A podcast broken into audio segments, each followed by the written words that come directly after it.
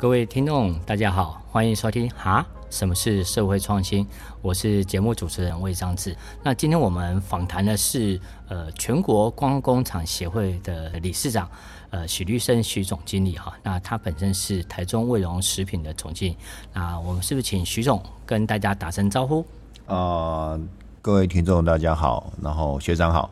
啊，对，这个是我们都是逢甲商业博士班呃的呃同学哈，所以这是我们互称为学长。那学长是不是能够简单的跟听众朋友介绍你自己，还有呃介绍威龙食品的这一个呃，我觉得你们那个比较资深啊，那比较百年的这个呃服务的一些的项目。好，呃，我是第三代。我们从七十五年前，我阿公开始做碾米厂。我们的品相就是红糟味增豆瓣酱啊，非常传统。那到了我爸爸许宗林的话，他呃把位置移到一个比较新的场域，然后开始做呃加入了这个黑豆酱油，然后加入一些酱菜罐头，然后销开始外销。那到了我第三代，我大概就做两件事了。第一个就是把所有的酿造食品做成有机的部分，所以变成有有机味增、豆腐乳、酱油。那再过来就是做光工厂的转型，把传统制造业怎么样 B to B 做成 B to C。然后让消费者来体验酿食文化。我觉得，因为学长的学经历背景是跟怎么讲起来，好像跟这个食品厂无关啊。总经理可不可以跟大家讲，哎，你大学念的是什么？那最后怎么会回到你自己的这个母企业之后，你用你的过去的一些专业做了什么样一些的变化或者一些规划？哎，我觉得台湾的传统的这种家族的小孩，应该没有几个人愿意。就是回来自己的家族，因为从小嘛，所以我小时候在家里面，我那搞罐头啦，然后有那个鬼啊、危危机啊，就是要搬货啊，所以基本上我以前念的，我在大学念的是属于印刷传播，倒不是食品相关产业。那我觉得在家族产业里面，所谓的家族企业，就是家族还是对于企业里面很重要的那一块。那我回来时间大概就是在呃，我三十岁、三十三岁的时候回来接。那因为我我爸爸呃，在一些转型上遇到一些困难，那当然家族的血缘关系，我就觉得。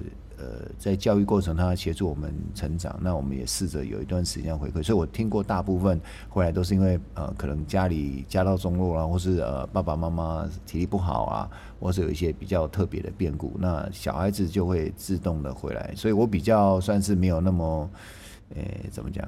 不在那种状况下回来的啊，当然很多甘苦谈在这里不方便讲了。但是我觉得我比较幸运，就是我爸爸在我呃交接的过程里面有试着让我自己去做一些转变，然后也愿意相信我啊。当然，我觉得小孩子的思维要有一些改变，比如说。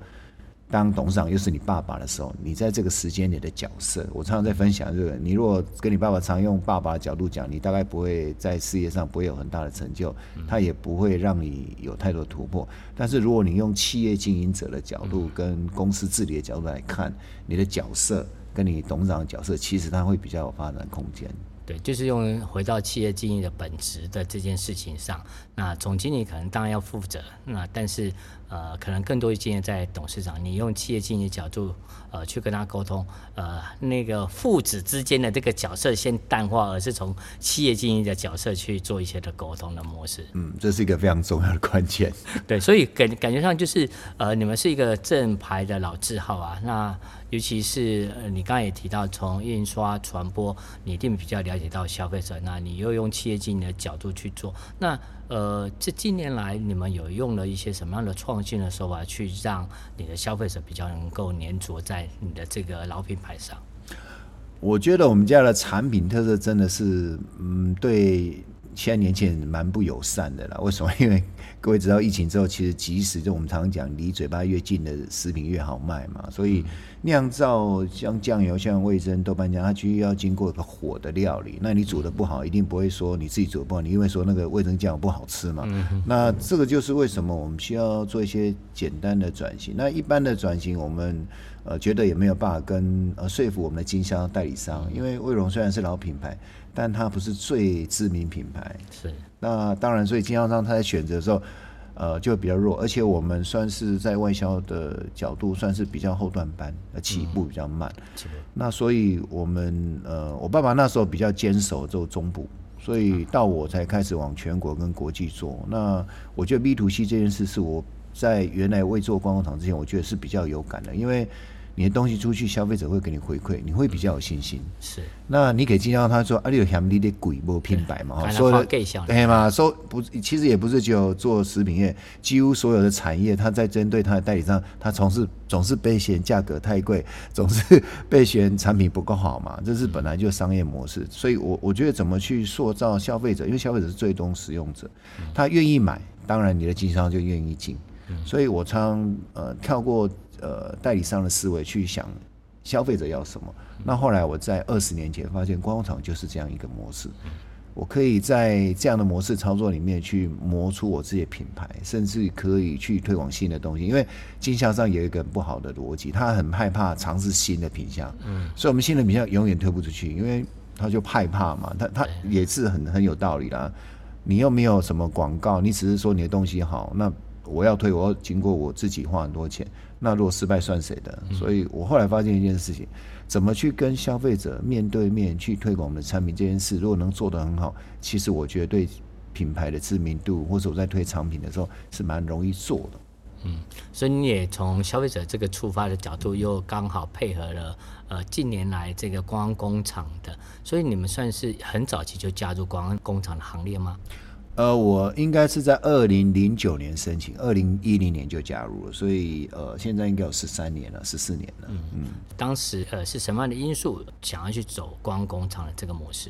传统产业在转型的时候，基本上都会失败好多种。我也曾经失败过，投资日本的这种即食味噌汤，然后它失败为什么？因为我们太早投资。因为你知道，台湾出去菜市场一碗贡丸汤十五块，我们我们买那个即食味噌对日本进来个没有消费者爱三十块。所以消费者是聪明的，他觉得，哎、欸，一个贡丸汤找个空。但是现在回到这个时代来讲，现在这个 moment 的，可能你的即食味噌汤现在又是主力了，嗯，哦，所以太早做也不一定会成功了。所以，呃，我们怎么呃去找到自己？其实我常常分享，我做有机，为什么会去做有机？其实我们是去看国外的食品展，是，就是。我会建议一些二代、三代在传承的时候，其实要给自己一些新的。通常这个新的话，老爸也比较不会反对。为什么？比如说数位化、智慧化，你讲这个，大概老爸都听不懂了。听不懂。对，所以你大概可以有一个空间发挥。那这个空间配合政府资源，跟你，我觉得你可能在你的呃专业里面，就是在这个公司整个技术跟商业模式，你比较能走出自己的路。这是我在分享。所以。对观光厂来讲，我觉得是因为我也去观察几个点，哎，这个方式好像就是原始我在做商业模式还没做观光厂之前，我觉得哎，这个模式就是我想做，甚至于做有机。那时候台湾都还没有有机法规的时候，我们去看欧洲跟日本出现，因为日本跟我们的同文呃应该是这个繁体字是一样的，所以有机两个字从头到尾都没有变，所以我就哦，原来这个有机，我就开始这样，哎，我去了第一年，因为我都会去 Fooddesk 看食品展，第一年我看到有机，哎，味增酱油各一家。嗯，第二年去了各五家，你那你就对你去了之后，你就发现，嗯，这是不是一个趋势？是的。所以我常常在分享说，你们就去国外去看一些先进的展览，跟你相关的，或者你有兴趣，你去不用急着去做改变，先去先去看看这个走势，你总会走到一个比较不容易失败的的方式。那不尝试。应该讲一定会失败，那你不尝试就不可能成功。对，我想跟各位听众也很会好奇说，呃，食品工厂跟我们社会创新到底有什么样的关联？近年来看见你不断的在谈呃这个永续发展 SDGs 的这件事情，你为什么会去关注这个议题？那这个是不是你的呃商业模式，或是你个人的喜好的这个角度？为什么你会想要去做永续发展的议题？这也蛮幸运的啦，因为我们做有机这一块，其实就算现在的所谓的环境也是里面里面的其中最早发生的，因为有机的角度就是对于环境要最少的破坏。破坏，对。然后它主要当初是为了两个，一个就是不要农药，人要吃健康一点；第二就是它的食物里程，就是你可以从美国带来的有机黄豆，那你也可以有台湾生产，除非台湾没有生产有机黄豆。对。所以，呃，我的第一支黑豆酱油呢，是呃那时候是中国，因为全世界就有中国生产有机。但是我那时候第二个 issue 就是国产黑豆，嗯，啊，国产有黑豆。所以，呃，我蛮幸运，是因为我们在有机食品酿造食品的部分起源的比较早，嗯，那这一块对环境的部分，我就比较有感受。那政府呃农委会这几年在这十几年在推所谓的履历认证跟有机认证，就让我更进去里面这个农产品部分，因为我们在农产品部分其实用蛮多，像米。都是用台湾的，对对对，都用的非常多，所以变成说我在那一部分的投入，那当初只是原料的喜欢用有机的部分，那当然慢慢农委会告诉你啊，有履历认证，然后你可不可以再做一些跟农相关，甚至现在包含农友我没做，嗯，所以那是一个呃，在 ESG 的这个环节里面，我最早做应该就是从农产品有机的这个范围开始做，那这个过程不断在跟消费者互动的时候，你会得到一些。free back 对，嗯、那当初做有机酱油因为比较少，所以呃，当然利润会好一点的。那现在你说做有机，因为加拿大都有，那现在讲的是什么？你的厚底就是你自己所培养起来的基底。嗯，那如果你累积的更多，那消费者的信任度，或是你在说故事的时候，你的架构就会更完整。所以现在有一点就是做有机是必然责任，但是有机的过程怎么去让消费者知道我们在一里面做哪些事情，这是我们在工厂里面比较希望跟大家分享的。对，那现在在工厂推 ESG 的这个的过程，那因为毕竟是老工厂，应该老员工居多。那对于这种新趋势，到底是抗性，还是你有什么好的技巧？你用这个老，反而变成是你的加分。我应该把上个礼拜我们最新推的一个 idea 叫做永续旅游的 idea，因为其实我们推永续旅游大概是这两年的事情。那我就。其实我们我大概十年前我就呃，因为我们家的便当是属于外面团膳公司做的，啊、那我十年前我就说，那筷子不要用免洗筷了，我们就免费给大家一个铁碗啊，不锈钢的一个铁碗筷。所以一进来的第一件报道的时候，我们就送他一个碗筷，嗯、就是我们现在在哦，一直讲东西碗底下的意思嘛，一直掏给了家里嘛，哈，苏兰家苏兰家啊，我就从那个角度慢慢推。那我觉得对员工来讲，他是要有感的。比如说，我们上个礼拜去做员工旅游，我就开始做一件事情。旅行社他本来给员工都要有一个 paper，今天的 tour 他要怎么走，有没有？对。我就说现在已经都无纸化，这个可以不要吗？嗯。他说很好，不要。再过来，我们去的时候瓶装水可以不要吗？很好，不要。那就拜托大家带免洗的这个这种像我们这种自己带的这种杯子嘛，哈，这种环保杯嘛，哈。那我们就尽量朝那个角度去。那在这个过程里面，我们也希望跟饭店跟哦，比如说我们吃饭的时候，大家带免洗筷，嗯，就就这这种方式啦。其实我已经呃，在整个我觉得在对企业内部的时候，它是一个慢慢发酵的种子。其实老板是榜样了，像我自己是不喝所以手摇，我对我是不玩瓶瓶装水跟手摇饮，我是能能避免就避免了。我是。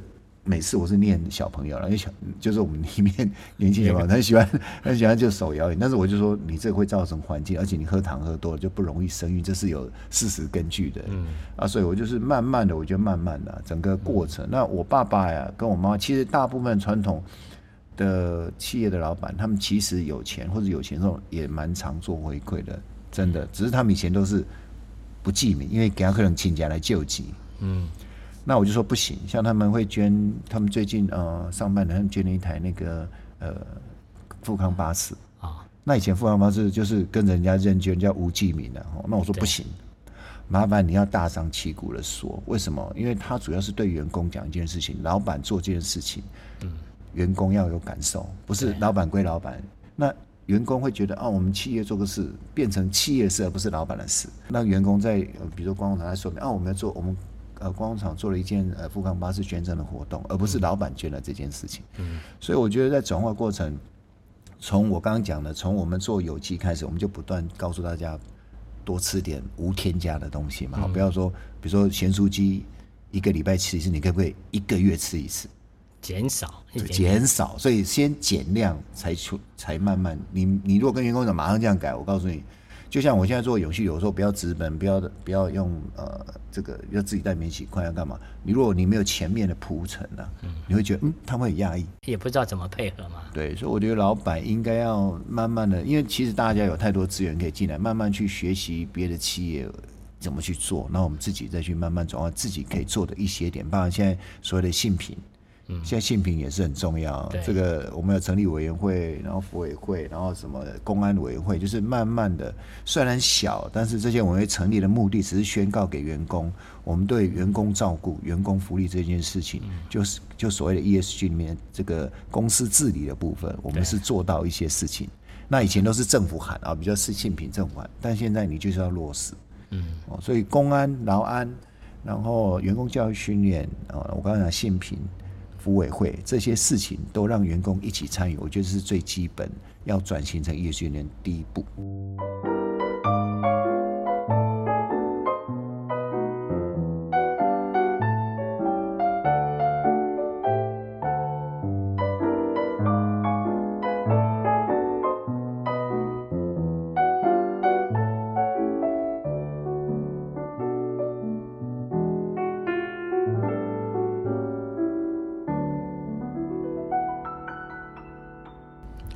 前在推 ESG 的过程，因为你们是制造业，那在节能减碳的部分，你们是有做了哪些事情跟？跟呃，在公司内部怎么去推这个的模式？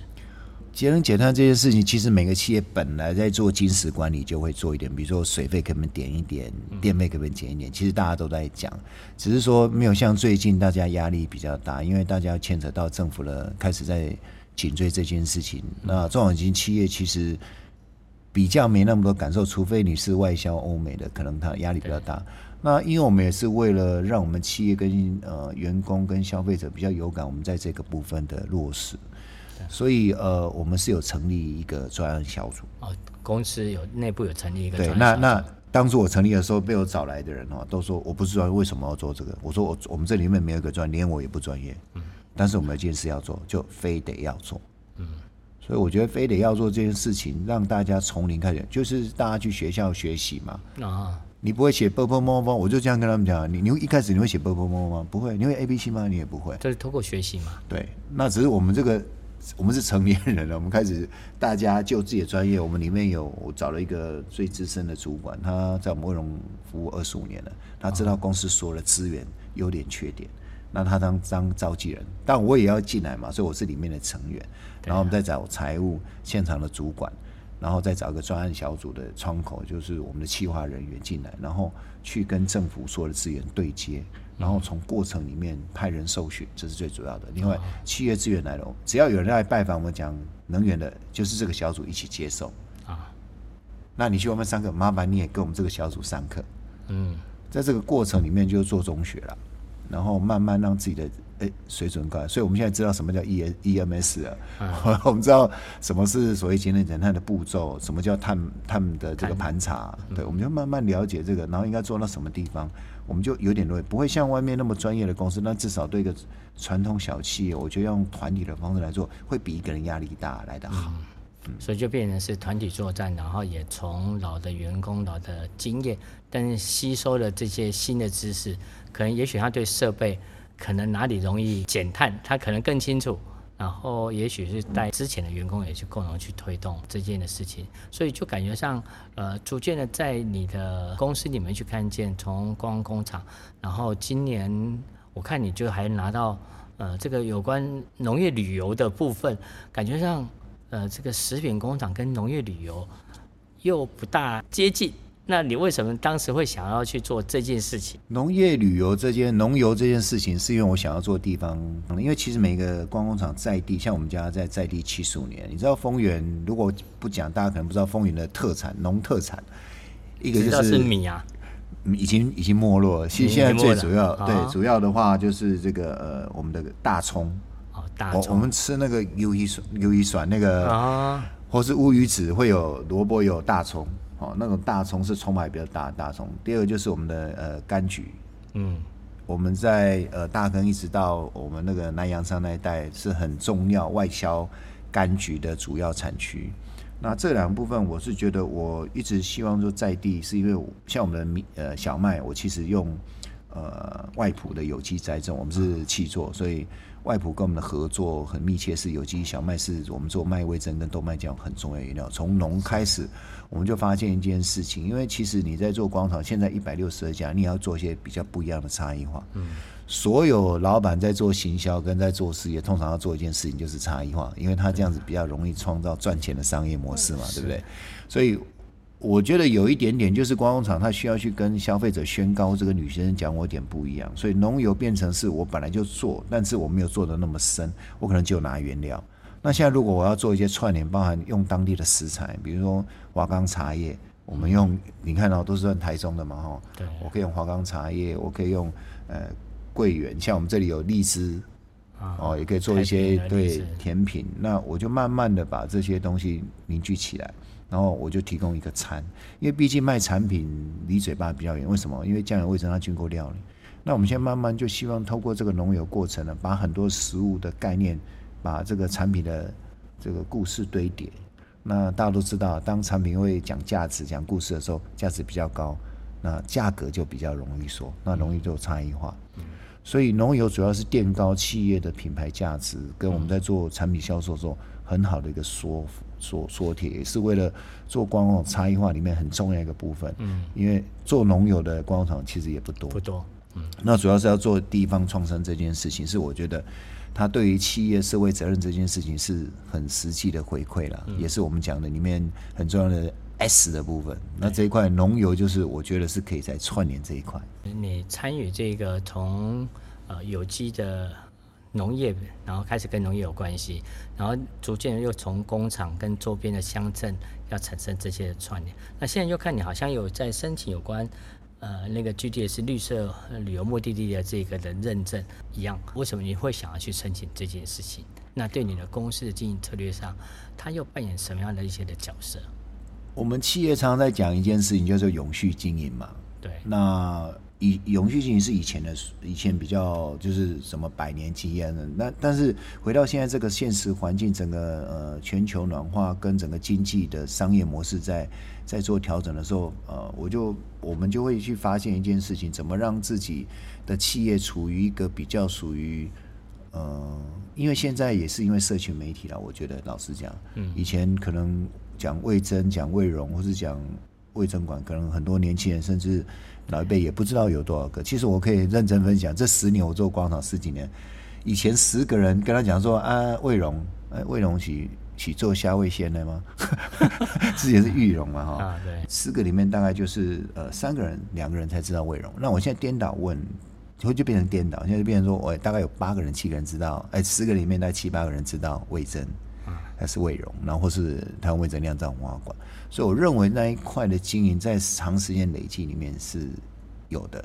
那所以永续经营就配合我们现在，因为我我觉得呃永续发展这件事情，因为我们常常在外面呃互动的时候也，也我因为我跟政府的关系算是还不错，嗯，所以政府我我怎么让中小企业能够跟得上你刚刚讲这些，其实很重要的关键，大家如果听得懂的话，我常常把我的企业去。参加很多政府的补助跟比赛，传统产业其实没有什么专业人才，我讲的哪有什么期望、什么 ESG 的都没有。但是我我常常发现，政府在比赛的过程中，他会把他想要政府，因为是代表世界竞争力，对政策政策跟世界竞争力的一些的的依据嘛，所以他会把它放进去他的评鉴的考题里面。嗯。OK，不管我是做呃古德奖，我做金箔奖，我进这个农村好物哦，或是新味食草，或是我们现在做，包括现在做 GTS，我都我都认为他在帮我们企业在堆叠一个企业的厚度。这个厚度就是我们以前温温温把高例子在永续经营它的厚度，啊，对现在来讲就是 ESG，嗯，也是成为那个厚度里面的一个基础。它变成你的 DNA 的时候，其实你不用刻意做，你只要跟着模跟着这个。政府的的这个波动在做，你渐渐的你就会建立你自己的 ESG，没有最好啦。我们常常讲，ESG 的启动就不要紧，昨天好点，我们自己比我们自己，你你你没有办法跟上市贵公司比，你怎么跟他比？他有太多的资源。问我们中小企业怎么样？我只要比昨天好，我有起步，然后我做了一趴也好，我没有那么多的理想目标，但是我就慢慢做。我觉得这是大家可以去反思，不用急着去跳脱说啊，我怎么开始？我其实都不用在意这件事。你就最简单的方式，我都常常跟他们讲，你只要去参加政府的彼岸，几乎啦，嗯，几乎都会里面会写到跟刚刚讲这 ESG 其中的某一些部分一定会有关联，一定会有关联。对，那你这过程中，你的员工你自己的思维，对你研发一个产品，那他说啊，你要全部用国产，你要超过五十趴，那其实你就在做一件事情了嘛，对环境，对吧？就食物里程，你就是做的落实地碳地碳的这个运输的部分，对对啊，你所以你就是透过政府的一些的竞赛，调整自己，呃呃，调整或是。呃，让自己的一些的企业某一些的策略跟着这些呃未来的趋势方向去走，那也透过这样方式去调整内部。呃，因为要写，总是要去思考。对。因为要做，所以就要去思考。东东条件西找一下，赶快把自己的条件凑出来。哎，发现也有这件事情，然后哎做的不够，我们再来再调整嘛。对对，所以 GTS 算是我在做国，因为观光工厂其实在这几年疫情，我们就是呃零售通路在做转型。那观光厂在这几年也真的在转型。那我们发现，观光厂其实是我其实现在心里面比较想做正式广告工厂，因为我觉得它的商业模式跟品牌知名度都已经在台湾非常成熟。只是你在说一些差，比如说我做农游，或者我们做一些职人体验，可能跟现在广告做一些差异。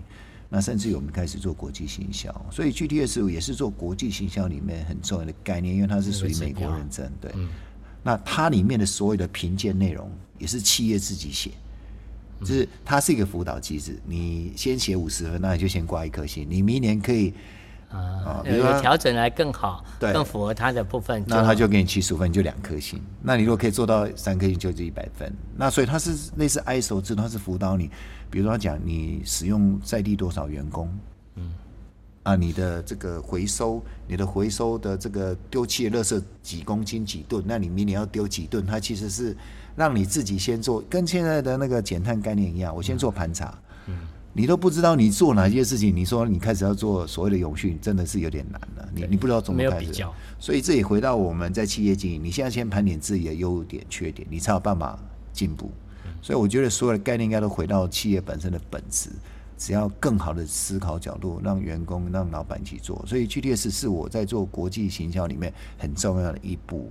然后另外是因为它现在很多是。它也是属于社，像你看 Klook、KKday，嗯，现在搜寻里面大家会搜寻啊，这个是一个环保旅店，嗯，哦，这个是一个比较友善的旅店，哦，这个无污染的呃场域，或是一个呃我们所谓的这种比较多功能的无障碍的，就是这些消费者，我们自己消费者也在这个环境里被教育，我们就要对环境污染少一点，所以你在选择的时候，你会不会？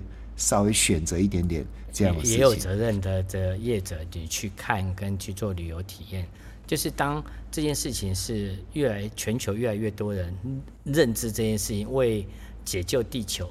所以，当他即使要旅游，我也可以找一个比较友善、有绿色的这个的呃旅游目的地的点去做消费。那共同大家为这个地球尽一点心力就对了。是是。所以这就是一个呃呃整个全球再去推一个很重要的想法。那假设是配合呃假设是这样一个趋势，那本身。总经理也是全国光工厂的理事长，也是台中产业市故事馆的创会的这个会长。那在卫融跟光工厂这个部分，你有没有什么样一些的展望的未来跟一些的想法？因为我现在是呃全国协会的理事长，基本上我做事情哦，我我不不避讳了，就是我做协会通常希望拉一点位置的，只是只是在拉的过程一定要还是要以大体方向。那我觉得大体的方向好，才会带到小体的方向。所以我一直认为说，当你付出的时候，其实你是会被看见，就是卫融是会被看见的。所以我带着大家往前走。呃，观光工厂已经二十年，它势必要做一些转型。包括我刚刚讲的商业模式的转型，或是它的微调也好，或是它怎么样去把场域做。更好的永续认证，所以我觉得观光厂在未来，这也是卫荣未来要转型的，我觉得两大方向。第一个就是，呃，你怎么做国际行销这件事情？那我我所谓国际行销，并不是台湾就不卖了，是台湾继续卖，但是你怎么在这个过程里面，对，你怎么去做国际行销？因为我简单讲啊，一个一个国家就是一个市场，那台湾就只有两千三百万。那除非今天有人不做这样的位置，你才会成长，不然那个那个的厮杀程度跟竞争，你可以想象。但是对国外，就是我只要开发一个国家，我只要用我的现在累积的能量，我做这个做有机的也好，或者我做永续的角度去做，我想欧美的人为什么 GTS 呃会变成我很重要的一个指标，是因为那 KKday 跟 Klook 也发表了，在未来几年之内，只要你的场域没有经过。相关的绿色场域认证，他是不帮你列入，不帮你做 promote 的。嗯，那你现在看老板他会怎么做？他就开始累积这些能量，开始做这个，就像台湾开始会做这件事情一样。那所以我觉得，怎么把观光厂国际行销，然后把这个卫荣国际行销这件事情，我觉得可以做。啊，第二件事情就是我们要在台湾做永续这件事情。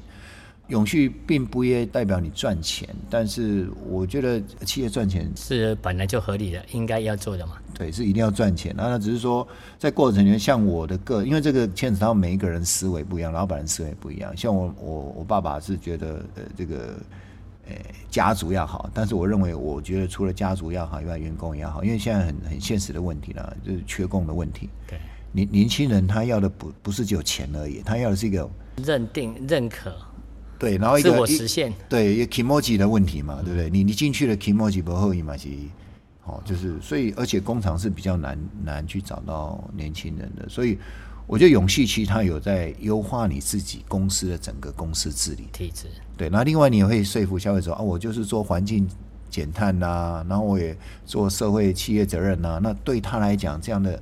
Image 是不是就是这个企业的形象是不是好一点？那先让他进来再说。你要是都不做这个，你也没办法宣传。那就像今天有旅店有两三家可以选，那你当然选那个我刚刚讲的，呃，福福利好以外啊，这个品牌好、形象好，然后社会责任好的，可能就是消费者或是年轻人要选择。所以，我并没有办法保证卫荣一定会都赚钱。嗯，对，因为这个。自己要努力啦，有时候是我们自己可能没有努力，或是市场的竞争。哦，像这两年外销就受创很多，因为疫情的关系。嗯、对，那台湾在零售市场其实，呃，包括新加坡，我们这次新加坡也一样，它一直预估到今年下半年，所以台湾的零售市场其实不好。只有一个市场现在是，呃，一枝独秀啊，很夯夯到不行了，就是旅游。旅游，因为大家闷了三年，钱太多，要玩，铁定要玩，所以。呃，国内旅游这几年，包含旅馆业都找不到人，饭店有十桌，对不起，我只能开放五桌。为什么？因为另外五桌没有人可以服务。那我们也是，那呃，我们可以透过一些数位化，所以永续里面其实是目标，但是过程里面我们会希望，哦，第一个透过政府的部分，我们怎么把冷气变成去更换，然后把灯以前都是用卤素灯，可能四百瓦，现在用 LED 灯可能一百瓦就够了。相对于水费电费，透过呃整个制程改善，或者我们我们导入新的设备或者智慧化，让它整个耗能变少，然后也可以取代某一部分的人工，就像现在餐厅很多点餐系统，或是这个机器人送车。我觉得数位这件事情是永续里面很重要的一个基本概念。那数位化跟呃智慧化，基本上听起来看起来也是会耗能比较少的。嗯，哦，所以这一部分是我们传统产业也可以好好去研究这一块，这个方向就对。对，所以大概这两个方向，第一个就是国际行销，第二是做永续这件事情。对，那观光厂在这几年，我们其实在呃所谓的职教育导览啊做得很深，所以会有产业教育或者是年轻人的这种职来体验。那呃，体验 DIY 里面呃，也是我们观光场很专注的强项，所以呃，职人体验这件事情，我觉得都可以到观光场。那最后我们也做了一些伴手礼来呃，使用在地的原料，所以就请大家多多支持光工厂，也支持光工厂的永续旅游。好，我想今天算是很开心哦，就是用呃比较是制造业的这个企业的部分，邀请这个徐总来跟大家分享。那我想未来各位。呃，可能在做你的观光旅游的这个过程当中，GTS 的部分是一个很好的呃首选哈，所以呃未来我们应该共同为呃地球的这块土地做一个努力，在产品选择过程中，可以跟找有机永续，然后旅游的部分走呃绿色旅游的部分，那是一种经营车语，更是一种生活的一些的态度。